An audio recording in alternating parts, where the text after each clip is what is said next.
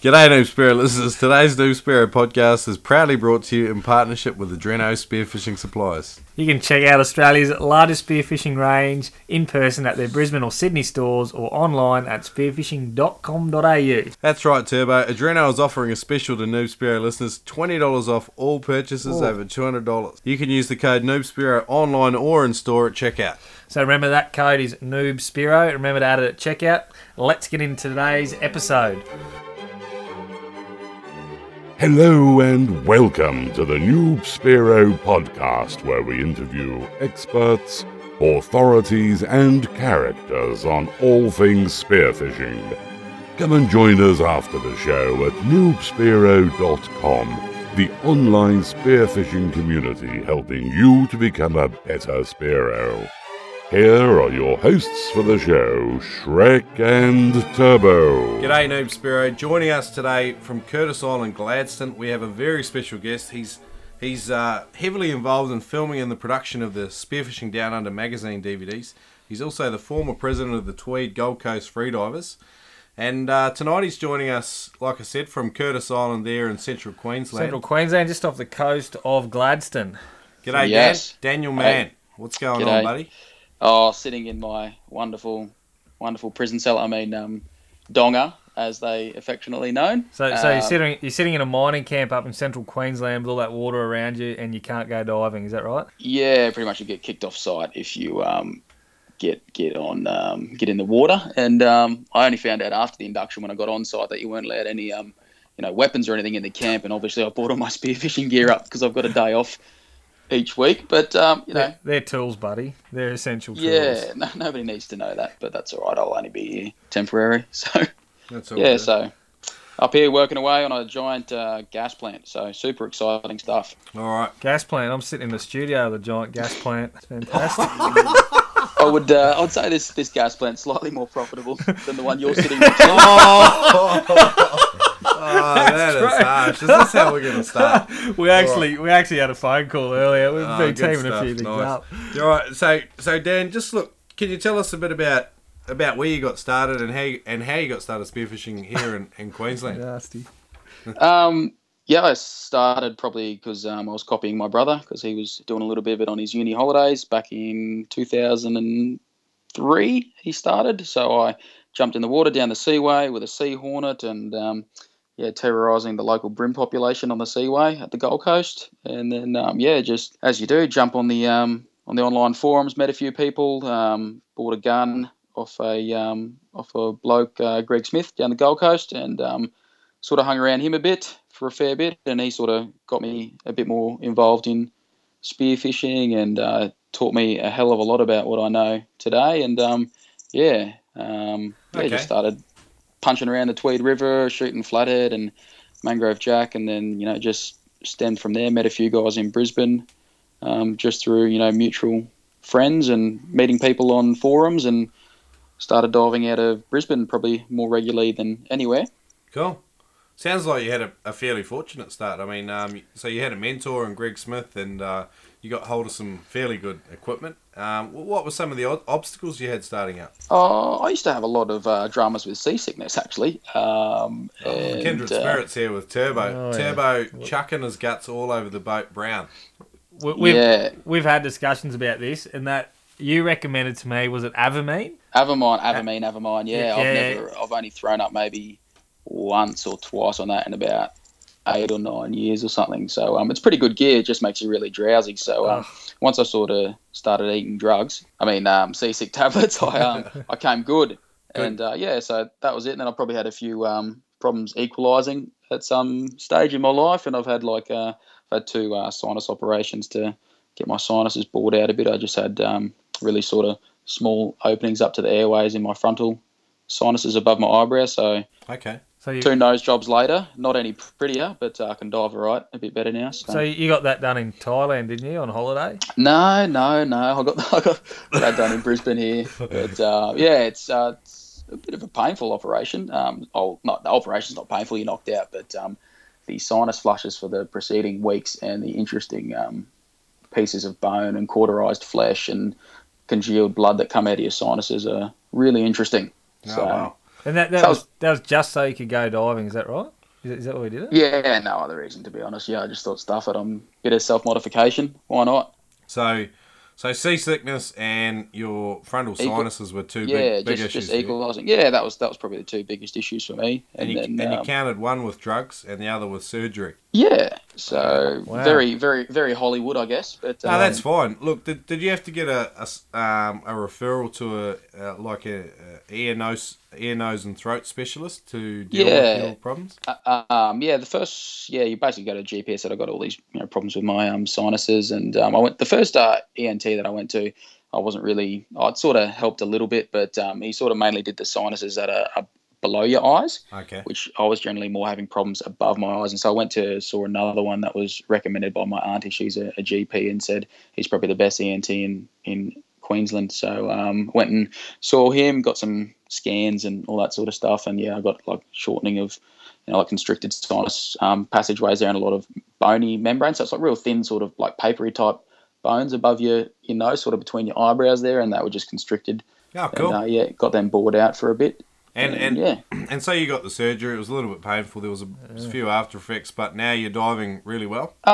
Yeah, for probably like the first 2.5 years after I got the second operation, I could hands-free as deep as I could dive every day of the week. But obviously, particularly springs are never a good time. Well, I get pretty bad hay fever, so, there's always a bit squeaky and stuff. But, I've never really had a day where I couldn't actually dive to some degree. So, it's been good. But, that's probably the main things. That seems amazing. Yeah, it's really good to talk to someone about it, because I know it's actually like a fairly common issue amongst new guys to diving. They have these issues with their sinus and ears with equalisation. We don't actually talk about that much. So it's really good to hear a bit about it. I've never really had too many problems with my ears, because I can do the motions to hands-free equalise, so I can pop my ears right now. But just because you can pop your ears doesn't mean that air's going to sort of flow through your upper sinuses. So if you you do the cutaway view of your body on Google, and you can see your sinuses, mainly the stuff above your nose is probably what causes you more problems. If you're getting sore ears and that sort of stuff, I'll just say you're not equalising enough or often enough when you're diving. So and a big important thing is I always equalise on the surface before I actually dive. So I try to inflate your sinuses, so to speak, before you leave the surface. So because if you're 3 metres down, then you're starting again. You're already stuck halfway. So that's good. I actually do that when I'm pushing, a bit of depth for myself, and I'm not talking like I'm not breaking any world records here. I'm just saying when I'm sort of diving to the deepest that I'm comfortable with, I'm always equalising at the surface and making sure I've got kind of positive pressure in there before I leave the surface. So. Yeah, I think that's a really good practice. Plus the other thing is I did a state titles, I think it was 2012 or something, up the reef off 1770, and I was cruising all day, probably about 3 hours into it, and I just blew my sinuses on the surface as I normally do, and just everything just sort of locked up and didn't move. I was like, well, this isn't good, this doesn't normally happen. And then I thought, I'm probably a bit dehydrated, I hadn't drunk anything for 3 hours, smashed a Gatorade and about half a litre of water out of my boat float on the surface, swam around for 15 minutes, and then, equalised again on the surface, everything was all sweet. So, it's also a good sort of, it's a way to hurt yourself less, because you don't have that extra pressure on, so if you equalise on the surface and go, oh, crap, my ears buggered out this dive, you can sort of find that out before you're 3, 4, 5 metres down where you really got a lot of pressure on. So... yeah, it's always. I find it a really good practice of just doing it on the surface before you take your dive. Thanks for giving us a bit of in depth there for that, Dan. It was a bit drawn out, but some really good information. It was really good. Really bit of waffle. Good. Just to change up the pace, mate. You've shot plenty of good fish in the 10 years or so that you've been going, mate. What's the one memorable fish that stands out for you in that time? Should I say the cobia? Was that a bit piss weak, the cobia? No, the cobia was awesome. Give us anything. The cobia was great, especially as a starting out story. I've got a better one of a snapper. I just finished work for the year, the Christmas break, and I think it was just howling northerly, and it was my dad's birthday actually on the 23rd of December, and I thought, stuff it, I got the day off. There's no swell, but it was howling northerly, so I thought I'm going to go to Kingscliff and go for a bit of a rock hop. And I was in the car park at about midday, suiting up, and Ray Powell actually was cruising around the car park. He's like, "Oh, hey Dan, how's it going?" I'm like, "Oh, hey mate, just going to go for a swim." He's like, "Yeah, it's pretty green out there. Good luck." He said, "Oh, I was out there the other day and you know, it was a bit cleaner on the north side of the reef. I thought, sweet. So I've just taken this as absolute, I must swim to the north, because obviously Ray's one of probably the best divers that Gold Coast has had. You know, like, he's an awesome, phenomenal diver. So I'm like, yep, I'm doing anything Ray tells me. Yeah. And so I swam like super north out of the break, out of the back line, and came past the back line. It was pretty dirty, sort of like 6-7 meters vis, and I came up across this rock, and I'm like, oh, sweet, a rock I've never seen before, like way north of where you'd normally swim out. And I was looking at it going, oh, there's a Samson fish asleep in there. So I sort of swam up to it, had a rock. There's a rock with like a little crack in the middle of it, and I swam, I'm like, oh, I dived on it. I'm like, oh, yeah, I'll shoot this Samson fish. This will be nice. And sure enough, I this Samson fish as such sort of just slowly moosied off, and I realised it was a big-ass snapper just sitting there asleep. Wow. And I've gone the biggest buck fever ever and put a shot right high in it, and it's, you know, torn off over this rock, done a big loop around me, and I've sort of seen it on the edge of visibility, and as it's come around, I've just seen this whirlwind of GTs, like monster GTs, come past me, and what I was hoping was like cobio, like it was in really dirty water, but I'm pretty sure they were bronzies, because if Kingscliff's, you know, it's going off, there's, you know, GTs and bronzies, and that's generally the only time you see a lot of sharks there is when it's going off. And then, yeah, it sort of holed itself, like sort of wrapped up on the bottom, and I've only got the mono through the top shoulder because I put a prick of a shot in. And yeah, man, anyway, I got down there and grabbed it and stuck my hand in its gills and picked it up and thought, you know what, I'm not going to get any better than this. I'm 100 metres past the back line. So I just swam straight back in, probably like a half-hour rock hop, and I had a 5.75 kilo snapper. So I was pretty stoked. I'm like, yeah, well, this will do. I'm not gonna get anything better. There's heaps of fish out here. I probably should have stayed out there. You know, probably was going off out a bit wider. But I thought, oh well, I'm done. I'm scared because I'm by myself, and it's dirty water, and there's a heap of fish circling around me. So I swam in. So yeah, I was pretty stoked on that. It was probably like the first really good fish where anyone else probably actually would have been jealous of it. So I was really happy with that. How long had you been diving for up until that stage? That was 2008, so probably like, you know, your first 2 years that you are diving as such, you're probably not really doing anything right. But I've probably only been diving maybe like 2 years seriously, sort of getting right into it. That's actually a really good point. Like, I think some of the guys that get started, they don't realise how much perseverance you put into spearfishing to get started. Like 2 years without really shooting anything fantastic is pretty normal, isn't it, when you're shore diving? Oh, shore diving, where you're sitting in a tinny in the Tweed River hoping for something different, and all you're shooting flathead and brim and whiting and going, how good am I? But, and then, you know, all got to start somewhere, so I don't begrudge anyone for doing that. Nah, and then so Alpha Dan strolls in with his 5.75 kilo snapper. Super stoked. Yeah, I bet you were. Wow. Stuck it in the back of my little hatchback Corolla. Oh, nice. Only just fit in my little 70-litre esky, so... You know what? Filled up my esky. When I started spearfishing, I had a Corolla as well. And it was a 1985 Corolla, and I threw plenty of mackerel in the back of that thing. I had a little 86 hatchback, a little white one, a little boxy thing. So awesome. You guys have got like a bromance. Oh, mate, I had the CSX. Did you have the CSX or just the CSX? I don't know. I had the luxury 5-speed manual, though, with the tape deck. Oh, man, jealous. Yeah, this is getting awkward. So moving on. So, Dan, look, this is a new section on the show. It comes from one of our listeners. He's wants to know more about hunting techniques, and yep. So look, what's your favourite hunting technique, and how do you apply it successfully? Well, probably my favourite, or not so much favourite, but what I generally do most often is I try and minimise the time I'm in crappy areas, like where there's no fish, like.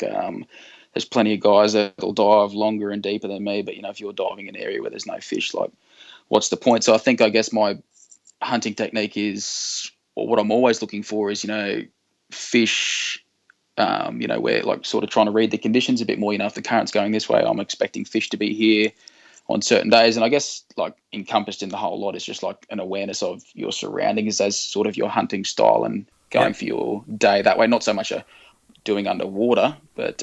if you're hunting, you're obviously looking for the fish. Okay, but, so what you're saying is that if you jump in, even if you've got expectations and it looks unprofitable, like there's not enough fish there, move on. Yeah, well, I guess you can waste a lot of time in areas that aren't fishy. Like there's some spots, say, like off Brisbane, like you dive in there, or you jump in the first spot, you know, you do a drift for mackerel first up in the morning in summer at Flinders, you know, you see what the current's doing, and if it's, you know, if it's going uphill, you know, coming from the south to north, like I just go, well, I've just written off, you know, half the spots that I'd normally dive because they're not going to you know, they're not going to work on that current, or if it's flogging downhill, I go, oh, I want to be here at this time. And yeah, you sort of just trying to keep your head in the game and thinking a bit more instead of just going, oh, I've shot a fish here 5 years ago. That was awesome. I'm going to keep going back there every day. I think sort of hunting is more about like sort of understanding your, you know, what you're trying to target so than what you do on the bottom. Obviously, on the bottom is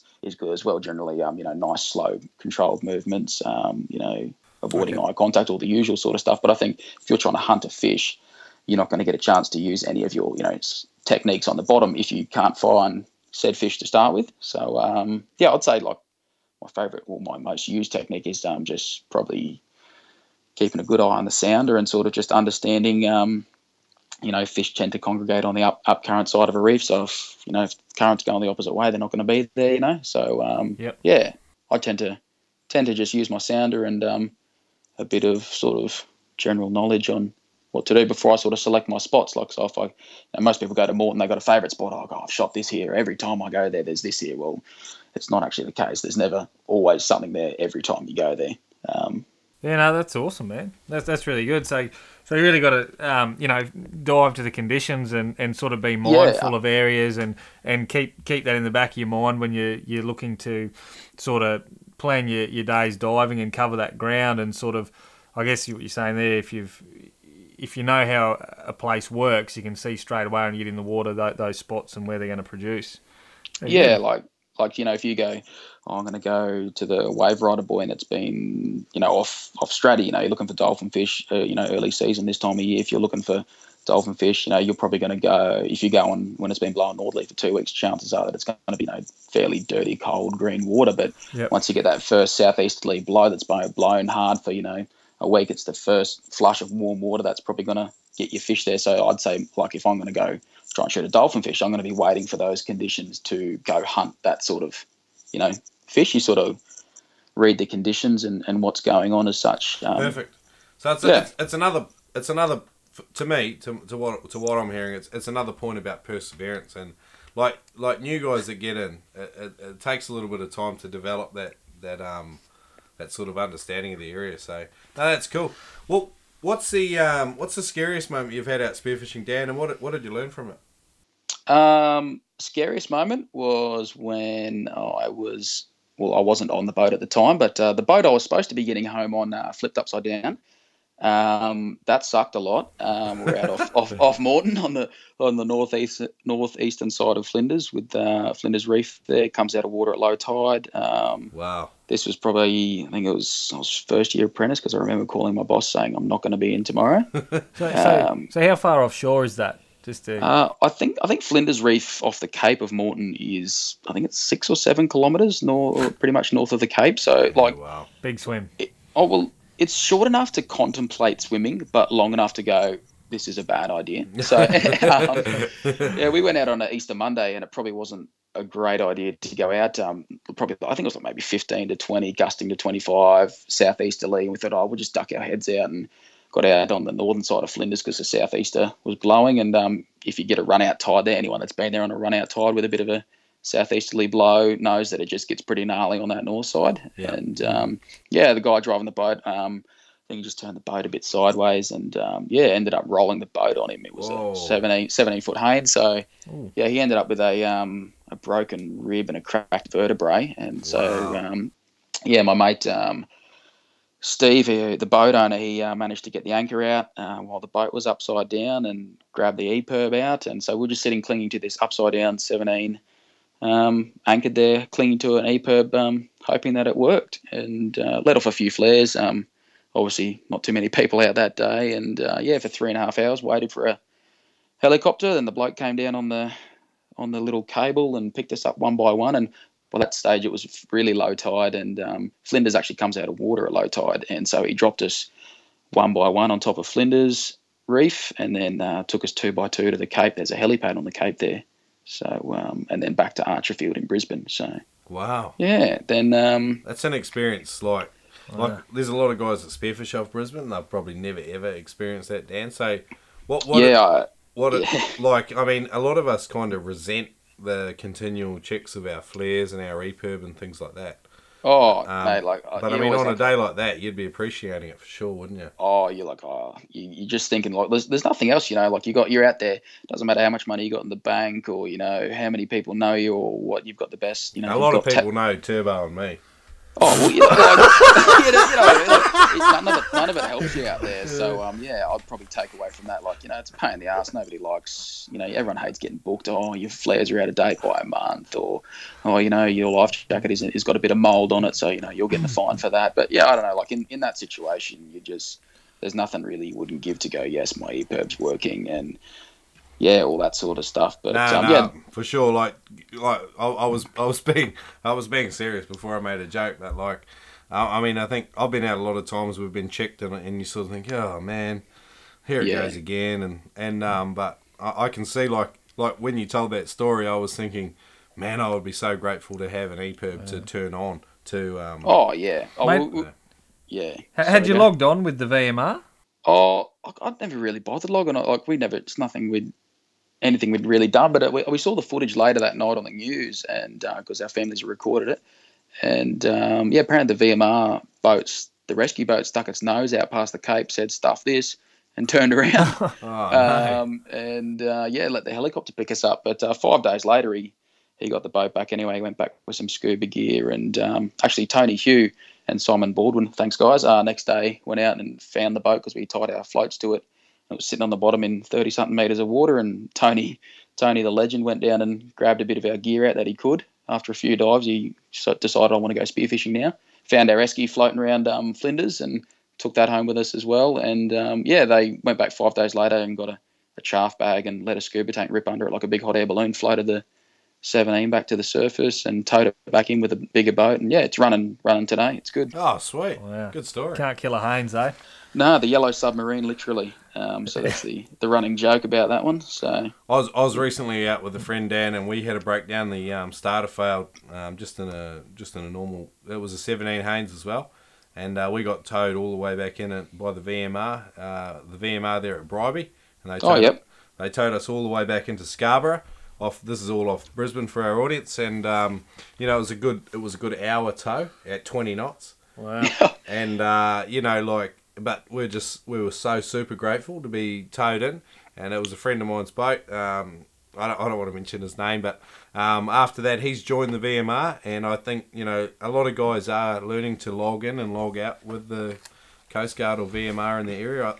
I do believe in it. I know a lot of guys don't, but I guess it's just one of those things. You know, you think, oh, it's flat as it's blowing 5 to 10 knots, what's going to happen, you know, like who cares sort of thing. Do I really need this radio, you know, there's heaps of boats out here. But yeah, I tell you what, in the situation it's yeah, you definitely wish you had everything going. But yeah, it didn't cost us anything actually, the helicopter flight back to Archerfield, and we went and you know took in some fish and some crays a couple of weeks later, or probably a couple of months later when we got the boat back running. But yeah nice. So good stuff. Good story. Good. All's well that ends well, I guess. So, look, Chuck, change pace again. What's the funniest thing you've seen out spearfishing, Dan? I've seen lots of funny things. Probably a good one was we had a club comp down at the Tweed, and Gary Rayner had Ray Powell in the boat, and he was backing his boat down. Ray was driving, and Ray didn't trim the engine up, and Gary's just done the old, you know, take the chain off a metre away from the ramp, you know, back the boat down, hook the anchor on, and boom, he's just got like no skeg left. And I've got this brilliant photo of him, just he's got his hand on the skeg and he's just got this look on his face just going, how did this happen? But that was funny. But there's heaps of funny stuff around there, like any time yeah, I've dived with Tony Hugh a lot, and he's a funny man. Yeah, okay. Maybe not put that in there because people might get offended about me saying something about Tony.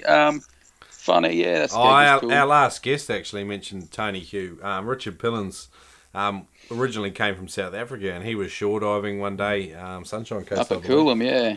Tony was telling me the story. Yeah. And he's seen Richard walking in and gone up to him, and Tony Hugh's a local here in Queensland now. He's a South African guy who makes edge spear guns, but at the time he was the dealer for Rob Allen.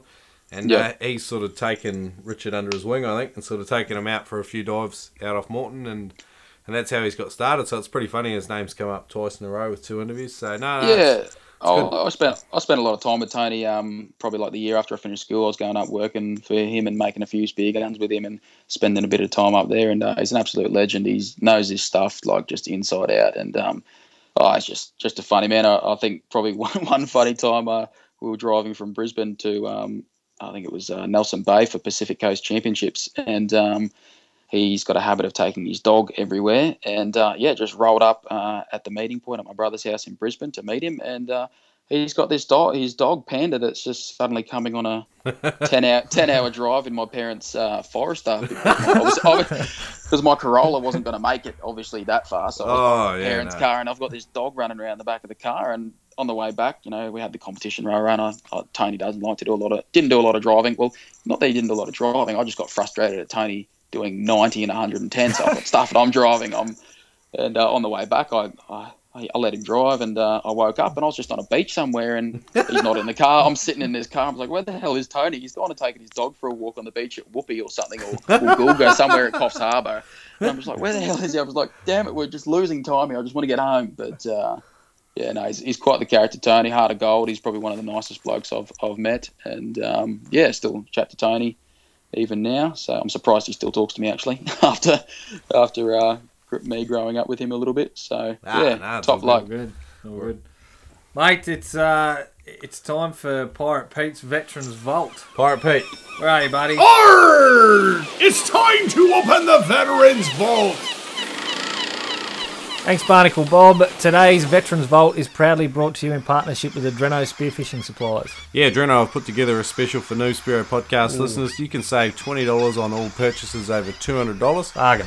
Just use the code NoobSpearo at checkout. You can use that online or in store. That's right. And they've got $15 flat rate shipping Australia-wide and a 90-day hassle-free returns policy. Just tell them Tight Ass Turbo sent you and they'll sort you out. Righto. Back to the show, buddy. Yeah, so look, this is the part of the show where we ask our special guests to take us deep into an area of spearfishing expertise that they'd like to share about. We call it the Veterans Vault, and we know you've spent a lot of time making spear guns in your own time, Dan, and we'd love for you to share some of that wisdom with our audience, some of whom are probably interested in making their own spear guns. Yeah, I've been doing it probably since not long after I first picked up a spear gun and saw a few things online and thought, I'll have a crack at that. Why not? What's the worst that could happen? So, come a fairly long way. I think my first spear gun I laminated together with PVA wood glue, which, if you don't know, is water soluble. So that was the early lessons we learn, I guess. Yeah, that wasn't a great success, that particular gun. But yeah, I made a few. Just sort of, you see a few pictures on the internet, you copy a bit of this, bit of that, you know, and go, I like that, I don't like that, and you learn a lot doing it. And so. Like, if we could just, like, start off with a broad picture, because, look, for me, I'm not a technical guy. Yep. Like, if you had to sort of lay it out, like, basics, like, maybe in 5 steps, how would you explain building a homemade spear gun? Well, typically, 90% of guns that people build are generally made out of timber, so that involves just a stock, you know, like your barrel as such. You laminate that together, so cut thin strips and glue it back together because it's generally more stable and less prone to warping. So you glue that up, you straighten that up, so you got a nice thing. Then you'd probably cut a track on the top, generally with a router. I know some guys, particularly I think it's Rick Fallu. He's from Victoria or Northern Territory, but he swaps between the spots. He's done a few articles, you know, you see him on the internet. His guns are very recognisable, and I remember he did one. I saw a thread on the internet somewhere where he wanted to do a gun with the minimum of tools. So I think he used a rasp and a chisel to build an entire gun. So, but I would recommend the router option. Generally, you get a nice straight track. But it can be done with very minimal tools if you're not that way inclined. But yeah, router on a table, run a track, and cut a slot for your mechanism. Generally, your gun's made up of just your barrel, your mechanism, some sort of muzzle arrangement for your rubbers and a spear. So they're not a very complicated item.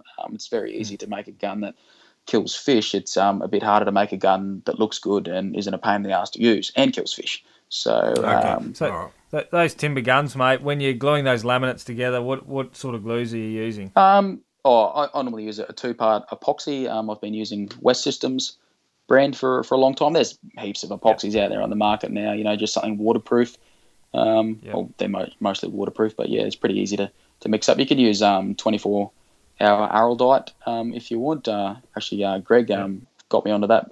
When I first started making a few guns, he was giving me a lot of tips on them. And, because I didn't want to – because I don't know what I was probably in year 12 or something, didn't have much money at all working at McDonald's. So, I just buy the 24-hour Araldite in little packets and, that glues up guns fine if you want. So. And what about the finish on the stock? How would you recommend sealing a gun? I'm a big fan of for timber guns is actually properly sealing it, like I would say with, some sort of two-part polyurethane. You can use a marine varnish or I generally use an epoxy finish, but I'm not a big fan of oiling guns. A lot of people argue for and against, but for in my experience and opinion that oils, obviously they absorb into the timber so they can, dissipate out of the timber over time.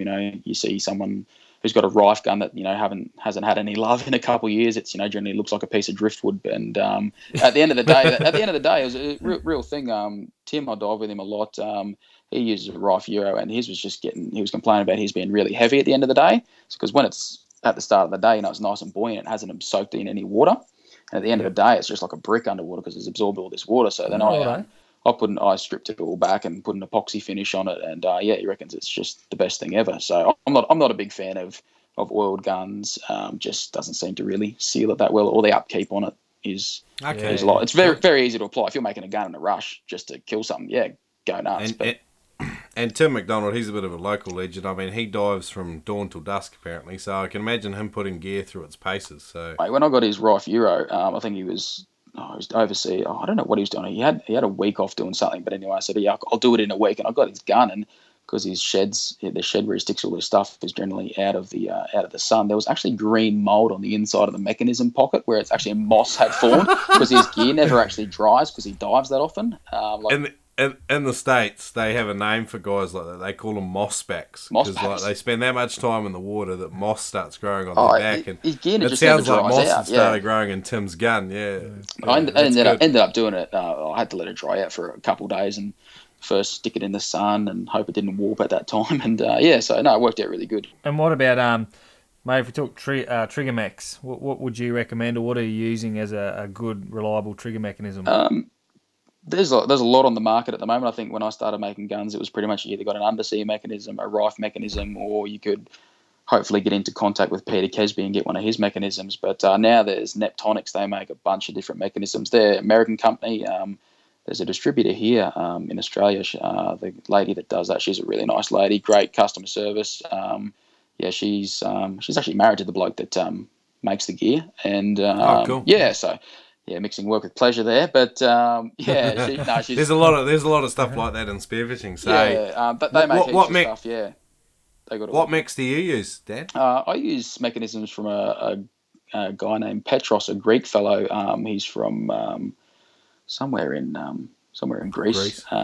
There's a lot of places in Greece. I forgot where it is, but he makes a brand called Meandros or Meandros, however you want to pronounce it, and Greek brand. He makes a lot of cool, nice, low profile, really smooth reverse trigger mechanisms, and I've been using those for about 2.5 years since I found him online. And obviously you'd be using US dollars, because if you use Greek dollars, like you'd have to give them like a couple of million or something. Yeah, I haven't bought anything since Greece sort of died financially, euro, so to speak. Yeah, the euro. I've used euros, but I'm sort of a little hesitant to. A little hesitant to buy some stuff from there at the moment. Yeah, I know, I understand what they're where can I get some of them Greek dollars? Look, pre-Euro, there was Greek dollars. It was a while ago, so look, let's display Shrek's international ignorance here. Yeah, he's made it. What about shafts and tracks? If you're going to use a solid... Oh, if you have a timber gun, generally you just cut a track into it with a round nose router bit, so you don't really need to buy a track as such. But generally you can get 5/16-inch round nose router bits. They're 7.9mm, and they work pretty good just to run a track in. You don't have to have it too deep, but if you depends on what sort of shaft you're running. If you're running a shaft with shark fins, you can have it a bit deeper because your bridles won't scrape on the side. But if you're running notches, you got to have it a bit shallower so the bridle actually engages into the spear. But yeah, for spears, I generally use primal spears because they're cheap and mine normally get eaten or snapped off or bent or anything, just lost in general before I bend them. So I'm not too worried. They're pretty cheap. Good steel. Yeah, very hard to bend. And if I'm using on my shorter sort of guns, like my short little roller guns, I generally get a rife shaft and hack that up, and just an 8mm stainless steel rife shaft, and make my own sort of nice super sharp tip and remake the end and fit it to my mechanisms. So yeah, just a bit of do it yourself stuff there. So beautiful, mate. I just want to go back to trigger mechanisms. Yep. What's the advantage of the reverse mech, and why do you use it? Well, it gives you a bit more real estate on your gun. So in a traditional mechanism, the way the internals work, the very front, where your spear sticks in, that's where the spear engages. But the way the internals of a reverse mechanism work, it engages at the back of the mechanism. And the way that actually helps in your gun is you can get your hand position up. You can build the handle around those mechanisms a bit better and get them more high up, like a railgun style, like a Rob Allen. You know how your hand, where you between your thumb and your index finger, that's almost in line with your spear, and that sort of absorbs the recoil a lot better compared to, say, you get like a Rife Blue Water where there's this chunky handle, 2 inches below where the spear is, and that tends to roll over your wrist when you shoot it.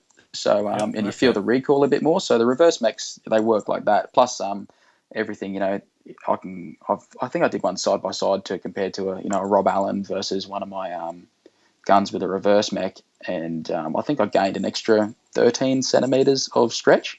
So your bands are stretching an extra 13 centimeters. So you really just taking advantage of all the real estate on your gun, sort of giving you a bit more power. So the gun can be shorter for the same power, which means it's going to be more manoeuvrable in the water and all that kind of stuff. Obviously, you generally your range is determined by the length of your line, which is generally determined by how many wraps you've got, or if you're only running a single wrap, the length of your gun. But it's just like when I mainly sort of got into those when I was sort of designing a gun for barramundi in a certain area that's generally not really better than 2 meters vis, and we sort of, Tim and I were discussing, how to get a small gun that packs a heck of a lot of punch. Sometimes you're trying to shoot a fish that's 20 kilos with giant thick scales on it, and you really want to go through it at close range, and you can't use a really long gun that's got a lot of power. So we were using guns around 80 centimeters. I had a little mid-handled roller that was really hit and miss because I couldn't aim a mid-handle very well. So I ended up with a rear handle, and put the notch on the spear really far back onto the spear, as far back as it would go, with a reverse mech. And it's shot heaps of fish. I actually just sold it to a mate because I built a replacement gun. But it's shot probably 50 barra between me and a couple mates. So it's definitely worked well. So you've built a lot of guns, Dan. How many guns do you think you've built there at home? Oh, the last time I added it up, I think a couple of years ago, I think I built over maybe 100 or so, but. I could. That's unbelievable. But you got a pretty flash workshop though, don't you? I've moved out of that house, but the last workshop I've had for the last 2 years is just I think it's a 4x4 shed with a workbench outside. I built a couple extravagant completely synthetic carbon fibre and foam type spear guns out of there that I'm using at the moment. So yeah. So, that's awesome. So I wanted to talk to you about that. So why don't you run us through how the process for your new carbon guns that you're producing, because we've seen them and they're pretty flash. Yeah. Well, basically, like with timber gun, you're relying on the strength of the timber for the strength of your gun. So with a composite gun, some people have used it. I've done it before. You use a timber core and put carbon over the outside, and it looks good, but you're still relying on the timber. So I sort of, I'm a glutton for punishment and self pain. So I decided to go the full synthetic route with a foam core, which has next to nothing in strength. Sort of like it's like a surfboard without fiberglass on it. It's pretty easy to snap. This foam on the inside. So I shape my core, and then I use a shell on the outside of basically carbon fiber. A lot of layers of that in different directions to provide the strength on the outside. Sort of like the eggshell principle. Yeah.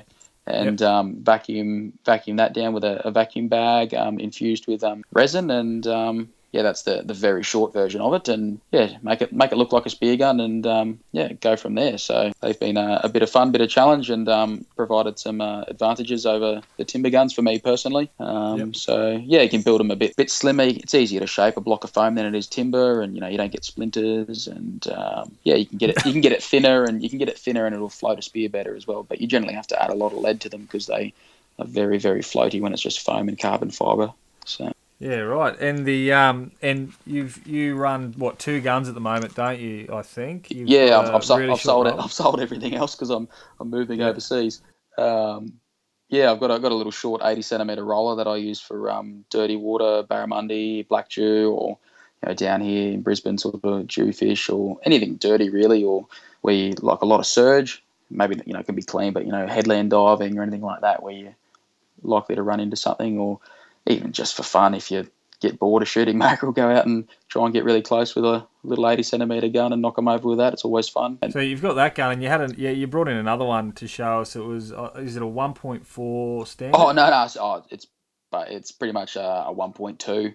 So basically from where the bands are on the front to where the notches are on the spears, 1.2 meters. So not a real long one, but not a real short one. Just a good all round. I just run that with 7.5 mil spear and 2 16mm rubbers, and yeah, I generally try and kill most things with that. Yeah, awesome, mate. Yeah, that's an awesome Veterans Vault, dude. Got heaps out of that. And now we're going to move on to our next segment, and I think it's time for Pedro. Where is he? Pedro, fast 5 facts for Noob. See, it's time for Noob Spiro's fast 5 facts.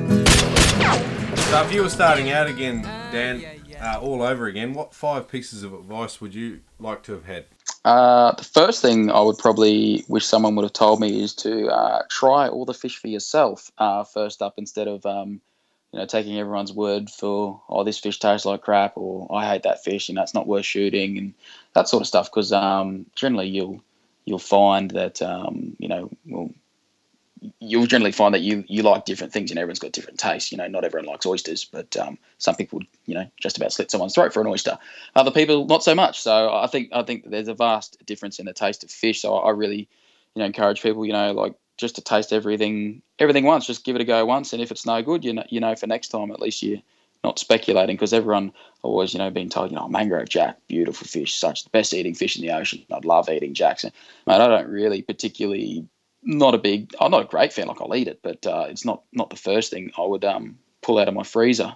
So yeah. I think I was telling you before. I've got a mate who owns a Thai restaurant, and he shot a fish that most people in Queensland would not want a bar of. It's a morwong. Yeah. And he took it back to his restaurant, got his chefs to cook it up, and he said everyone just absolutely loved it, and that's like the most undesirable fish apparently in our waters. Oh, everyone loved it. They're not very smart. I had actually Greg Smith cooked one time. He cooked some silver trevally up. I'm like, oh, silver trevally. I was really turning my nose up to it. And he spends a lot of time in Thailand just on business, and so he really loves his hot food. And he cooked up this thing. It was bloody hot, but unreal fish. Just tastes great. I think a lot of Australians get sort of, oh, if you can't crumb it and stick it in a shallow fryer, it's not worth eating.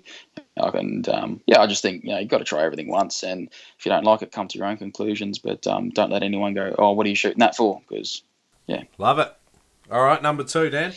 I would say on the fish topic of eating fish, keep enough ice in your esky if you're going to go diving. Good one. Have enough ice in your esky. It's sort of part of the whole respecting your catch.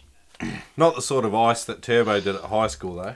No. Well, are you serious? Sorry, it was pretty bad, wasn't it? Righto, sorry, Dan. Number 3. Right. Number 3? Or is that number 2? Are we still on number 2 about the ice?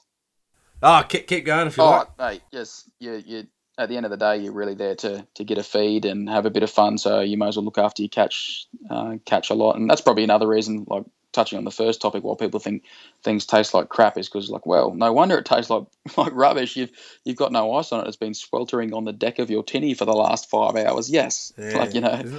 There's nothing like a 20-plus kilo mackerel sitting on the deck for a few hours. That hasn't been gutted or bled. Yeah, exactly right. Yeah. Bleed your fish as well. You don't bleed your fish, gut parrots. That's probably the two things I would say on the ice thing. Well, number three, I wish someone would have told me not to compare myself to others so much. Obviously, everyone's at different stages of diving. I think you got to sort of be real with yourself. That you're not if you see someone diving long time or shooting really awesome fish, don't get down and out about it. Like I used to get caught up in it a little bit on Facebook. Everyone gets on after there's been a weekend of awesome weather, especially Brisbane, because there's a lot of guys that go out of Brisbane and post a lot of photos, and I'd go, I shot this on Saturday, I'll be real chuffed with myself come Monday morning seeing all these photos going, oh, damn it, why didn't I do that? I'm crap, I didn't go and shoot what they shot, and, this person shot a bloody marlin or something, and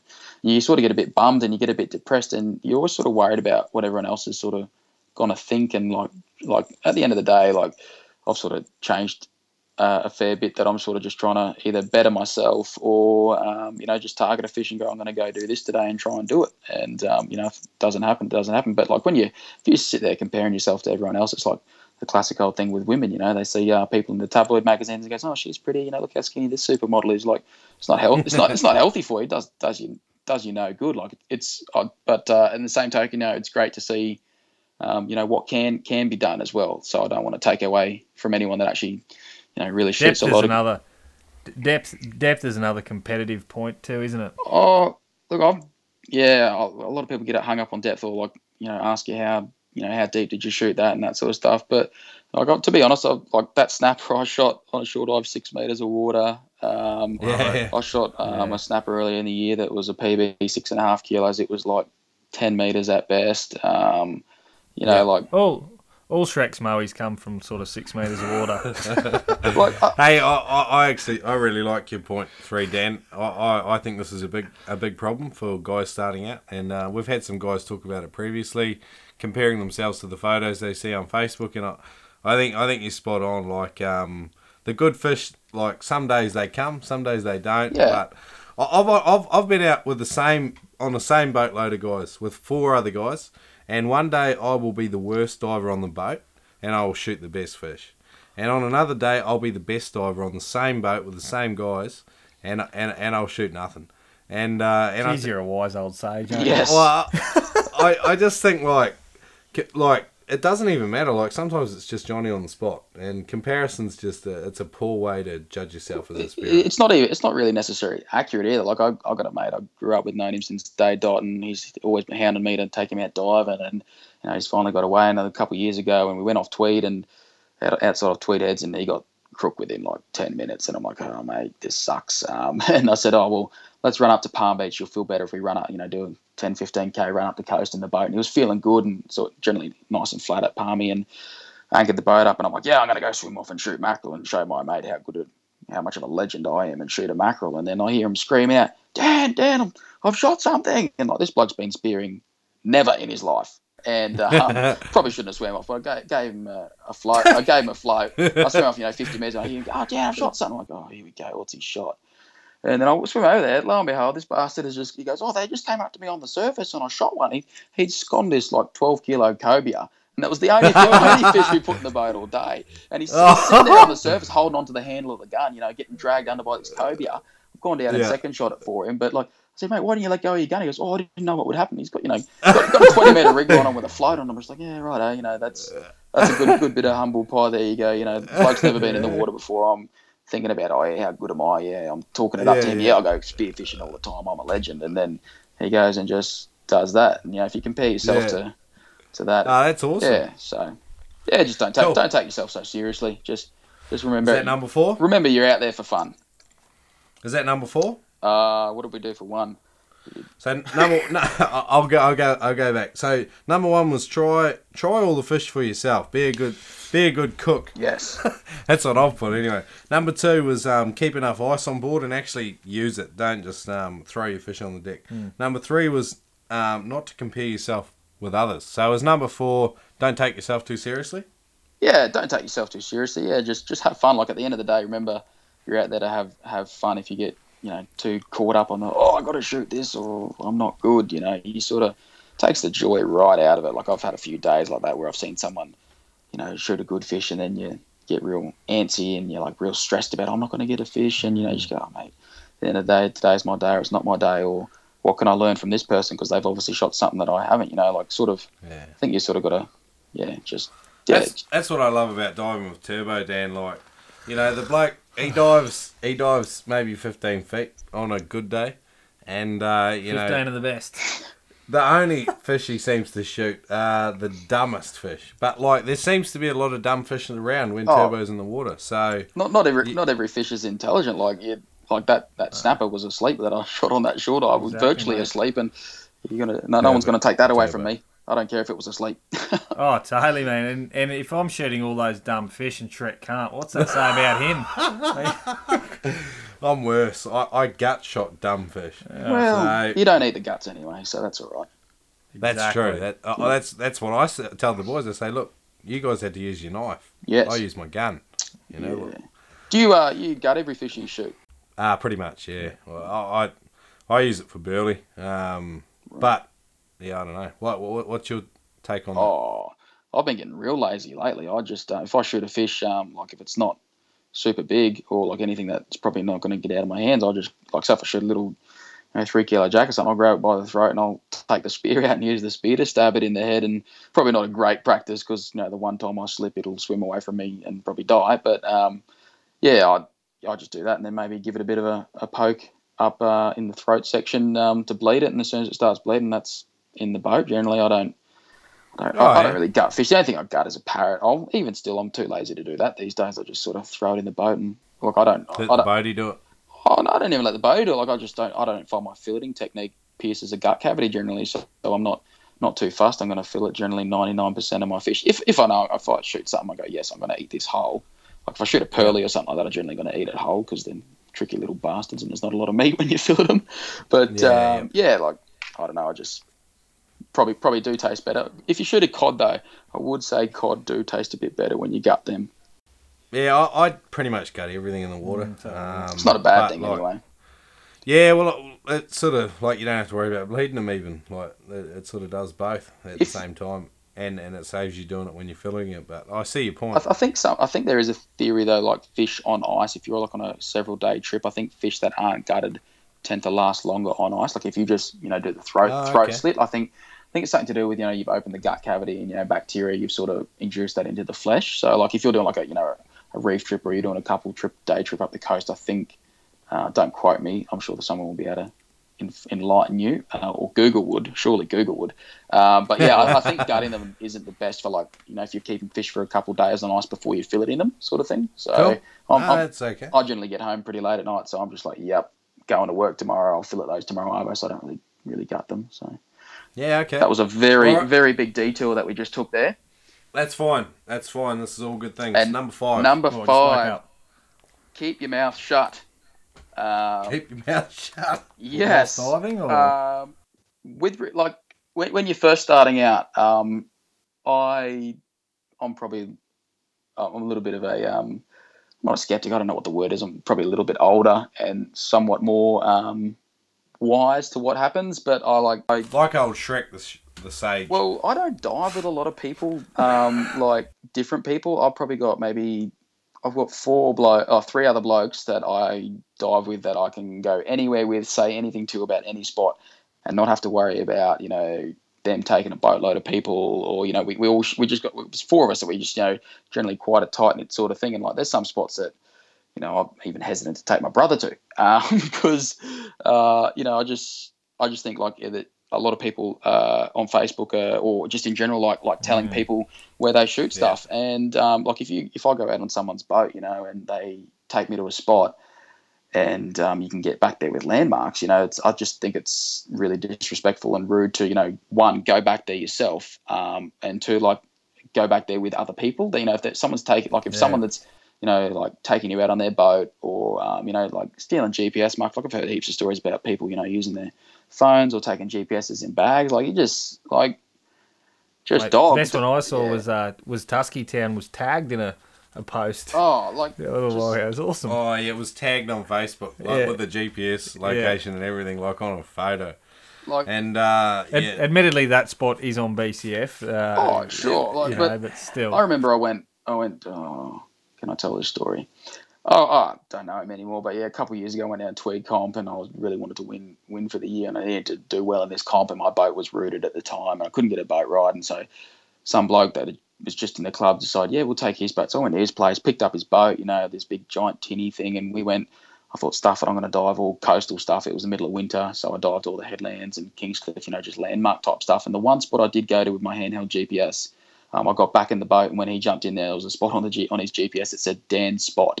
And I was just like, thanks, mate. I have not talked to him since. I was just like, mate, I just got generally, if you're going out with a bloke that knows what he's doing, they got no time for people that are, you know, taking marks or like, you know, like going back to spots, like going back there with a boatload of divers, you know, you go to all that effort, you know, you find a spot yourself, you find what it works, you take someone there, they shoot fish there, and then they go, oh, I'm just going to take 10 blokes back there. Oh, they won't take anyone there, you know, and then it's just boom, you know, like there's a couple of spots in the bay, you know, like that obviously, you know, people have shot tuskies at, you know, 8-10 years ago, and, you know, they just, the word gets out and people just hammer and hammer. You barely find a 3 kilo tusky in some of those spots now, you know, like if not for yourself, like in your own diving, if you keep giving out your spots, telling everyone where you shoot fish, you know, people are smart to work it out. People get back to spots, you know, and they go, oh, what was, you know, you go on the weekend and go out of Morton, go, oh, well, I shot this out of Morton. What did everyone else shoot? And you go, oh, where'd you shoot that? And they go, oh, this was happening here. And you can, you know, people are smart enough to work it out. And like, I'm not, a lot of people will resent me and go, oh, you're a bastard because, you know, you don't give away spots. But at the same time, you know, you're trying to make, you're making it more difficult for yourself if you do sort of give out your spots. But if you're a noob, like just respect people. If someone says don't go back here with someone, or don't take anyone here, or don't tell anyone we went today, just go, yeah, cool, mate, no worries. Like, good advice. That goes a long way with a lot of people, and you're likely to get a second boat ride out there. You know, maybe one day they will go, hey, you know, you can go back here if you want. Cool, no worries. We've been diving together. I trust you. But like I know a lot of people that have been, you know, severely burnt by that sort of stuff, and yeah. It's just I got a mate on the sunny coast, and he helped me when I got started, and he took me out for lots of boat rides, and he took me to this one spot that one day. Is that where you took me the other day? Is that the one you were telling me about the other day? Yeah. Look, I went there with him and one other guy, and we had like just one of the best days I've ever had out spearfishing. We all shot kingfish. Black spot tuskfish over 9 kg, and nice. And we all got one each, and there were 4 fish landed over 9 kg that day, and 2 of them went over 11. They're my cursed fish, those bastards. Yeah. But this spot was magic, you know, and it was just one of those days that the 3 of us shared, and I know where that spot is, and I've never ever taken anyone else there, and I never will. And I had an opportunity 2 weeks later with another guy who took us out, and this guy sort of knew where the spot was too, but we had 4 other guys on the boat that day, and we weren't taking them there, even though it was a competition. Yeah. And we didn't, because that same guy had taken us both to that same spot, and I think there is sort of this unspoken understanding that spearers have that, look, just keep what you have under your hat, and so it's good advice. So all good. Yeah. Righto, we're gonna recap those 5 points. I think we've... All right, number 1, try all the fish for yourself. Be a good cook. Number 2, keep enough ice and actually use it. Yes. Number 3, don't compare yourself with others. Number 4, don't take yourself too seriously. Remember what we're out there for and have a good time. Number 5, keep your mouth shut. Be careful what you say with who. Yep. No, all good. Right. Righto, crucial kit for noobs. What piece of equipment is essential when you're starting out? What brands do you recommend and why? We said filleting knives last time, didn't we? Yeah, absolutely. Anything you like, Dan. Did you just think the filleting knife was a bit weak? Was it? Because I do. No, I loved it. Okay, it was great. Okay. Well, an essential piece of equipment for noob spearos would be the trusty fillet. No, sorry, I got cabin fever, mate. Like I don't talk to anyone but the same 6 blokes every day for the last 20 days. So it's just new people. I'm sociably excited at the moment. A good filleting knife. We've got to go now. Cutting out. He's been a... Start again, Dan, sorry. Crucial kit for noobs, Dan. What piece of equipment is absolutely essential starting out? What brands do you recommend and why? A sharp filleting knife. Yeah? Yes, a good filleting knife. And not one of those flexi ones. I can't stand... I don't know anyone good that fillets with a flexi filleting knife. Just a sort of like a firm blade, something like your $30 Victorinox... Fibrox handle sort of type thing. The F-Dick make a good one as well. so you can have a 12-inch dick on your boat. F-Dick, sorry. Classic. 12-inch F-Dick. Yeah, just a nice, good, generally just a butcher's-type boning knife. You can get it from King of Knives or online or something like that. But, yeah, a good fillet knife and learn how to use it because that's what you're there for is looking after your catch. I think it's very important, you know, to eat what you kill. And have you got any shortcuts, like advice for guys that are just starting to fillet their own fish? I just fillet lots of fish. Just the more you do it, the better. Unfortunately, it's just one of those things that you sort of get good at, or ask somebody that's like full ninja at it to show you how to fillet. Surprising. There's some people are completely useless at it. Actually, not mentioning Josh Ball's name. No, he's all right, but yeah, just some people are. Shout out to Josh Ball. Yeah, thanks, Josh. Thanks, Ballbag. Thanks for listening to the show. Yeah, no, Josh is all right. He's not renowned for his prowess in filleting, so that's all right. But yeah, just do it lots, practice, and when you're practicing, like if you're first starting out, it does give you a lot of confidence to have like a male chainmail glove. I've got a little titanium chainmail glove that only goes down to my wrist, so it's nice and light, and yeah, you just feel invincible, mate. So you can just mow through them, and yeah, nice sharp knife makes it easy, makes it quick, get more return off your fish, and yeah, a sharp knife is a safe knife, I always say. And what are you're running it through one of those like those little sharpener things? That Ergos, you just, like an ergo, like a or you got a diamond? Oh, I've got a kit from Spyderco spelled with a Y. SPYDER or something, Spyderco. It's like this triangle sharp maker, they call it. And yeah, it's got these little ceramic stones in it, mate. And I can generally, once I finish sharpening those, I can shave my arm hairs with them. So, yeah, nice. Spyderco. Wow, that's a good knife. I've seen your arm hair. Yes. and then it promptly requires sharpening again. But, I just use that and a steel for touching up. I always use a steel when I'm filleting. I always take one of those with my kit just to touch up when you've knocked over half a dozen fish and you got some more, you just touch your knife edge up with the steel. Works really good. So, yeah, just learn how to fillet and get a good filleting knife. It's probably pretty cool. Essential bit of kit. Excellent. That's great advice. So, look, Dan, if you had a call to action to make for our audience, something you'd like them to do after listening to the show, what would it be? Oh. Last time I think you mentioned the new online store. Yeah, as mentioned at the start, I'm... been involved doing a lot of DVD production and media type stuff for Spearfishing Down Under magazine, and a new sort of venture that's starting out, iSpearo.com. Jump on that. Some awesome content up there. We've got a few guys from around the world on board getting just some of the stuff that we sort of held off putting on the DVDs, you know, and sort of really stepped up the production and just some really world-class footage and some stuff up there. So, yeah, go check it out, iSpearo.com. Right, I will link that up in the show notes as well. Oh. So, Noob Sparrow, just go there and have a look at that. By the way, I wrote an article for Spearfishing Down Under magazine. Do you think did I make the cut? Was that for issue 51? Oh, possibly. I think it might have got put back till you didn't have enough content. Oh. I'm on them. They might like, you know how it's albums, a B reel. Like, artists have a B track side. You know, like that might be. That's a little bit before my vintage, but I do know what you're talking about. Yeah. What's happening in maybe that DVD, Dan? I've sorted through 50 gigabytes of Bryson's footage from Peru World Titles and his little trip to Ecuador. So that was pretty cool. Some big broomtail groper, and some really dirty fish and dirty water in and little fish in Peru. Some cool New South Wales stuff. What else got onto that one? Aaron Puckeridge actually has got some of Aaron's adventures on there. He's an up. Cool. Yeah, you never know where that bloke's diving. That bloke doesn't say a thing. Yeah. He's obviously listened to Dan's podcast and keeps his mouth shut. But no, you never know where that bloke dives ever. You never know where he is at any stage. But Aaron Puckeridge, he's got the current junior world record for green jobfish. I believe, it's full open world record, mate. It is it.